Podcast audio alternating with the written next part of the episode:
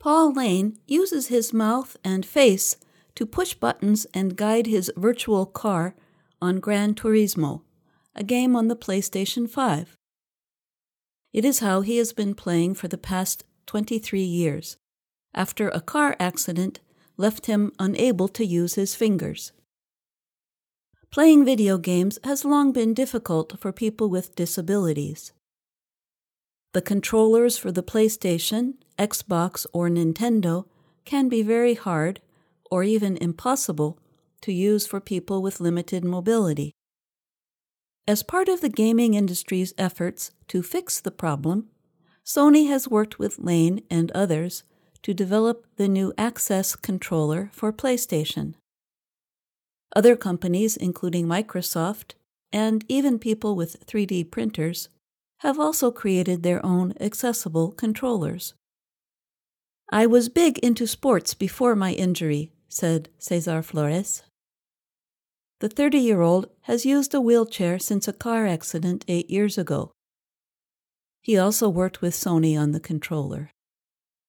And when I play video games, it reminds me that I'm still human. It reminds me that I'm still one of the guys.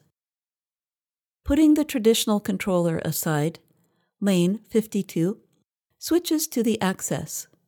It is round and customizable and can rest on a table or wheelchair tray. It can be customized in many ways, depending on what the user needs. That includes switching buttons and thumbsticks, programming special controls, and combining two controllers to be used as one. As Lane plays Gran Turismo, he uses the back of his hand on the controller.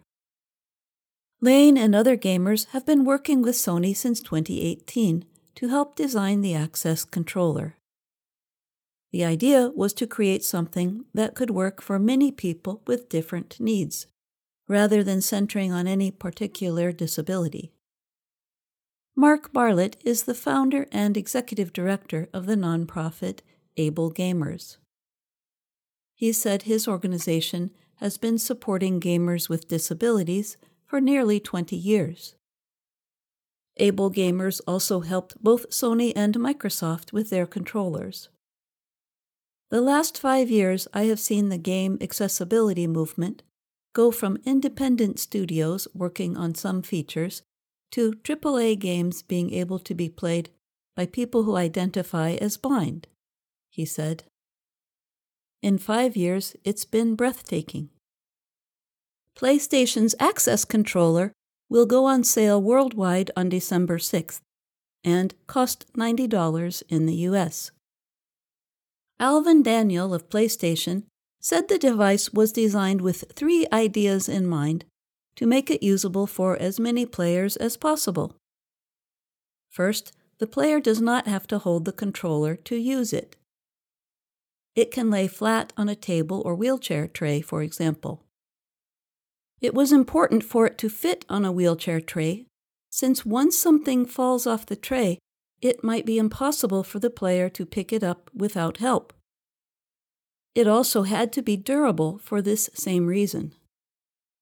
Second, it is much easier to press the buttons than on the common controller. It comes with buttons in different sizes and shapes, so people can experiment with shaping it the way it works best for them. The third is the thumbsticks, which can also be changed depending on what works for the person using it. After his accident, Lane stopped gaming for seven years. For someone who began playing video games as a young child, it was a void in his life, he said. Having gaming and having an opportunity to game at a very high level, to be able to do it again, it is like a reunion like losing a close companion and being able to reunite with that person again. I'm Jill Robbins.